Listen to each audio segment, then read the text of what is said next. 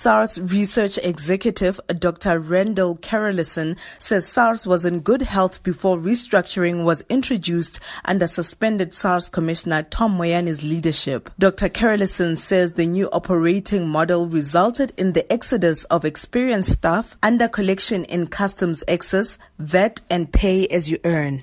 Revenue growth, growth from customs excise indeed slowed to 1%. So that promise didn't come through or didn't fulfill itself. Compliance with taxpayers continue to slide. Taxes such as pay as you earn and VAT, which are collected on behalf of SARS money, it's agency money, uh, especially worrying. The number of returns not filed for pay as you earn it slipped from 16.1 in 2008-09 to 31% in 2017-18. Dr. Carolissen says they were told that the new model would close the tax gap and decentralize the concentration of power in the organization. However, the model did the opposite of what it was intended to do. I read the Bain submission. They said in their submission that they don't have a problem with this grouping because because this grouping is not really a concentration of power because it's only the business and individual taxes that were combined. They forgot to add the factory that was also added. So, so there is something that needs a question needs to be asked about that.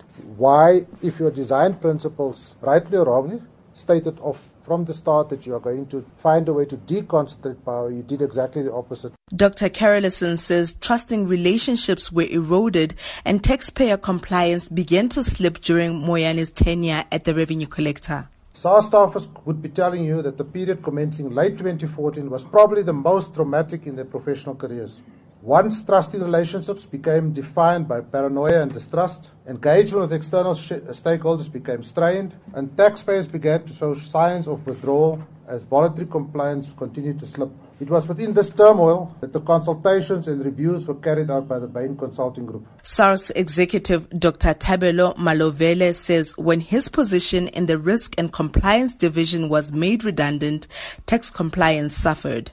He says definitions of target areas were changed to improve personal income tax and corporate income tax compliance. We couldn't set compliance targets and we could not report on those uh, compliance targets. We were outside of that. Other people took over um, that responsibility. Now, the challenge was when the definitions were changed to make the compliance look better for PIT and CIT. The SARS inquiry will take place every day for the next two weeks until the 31st of August.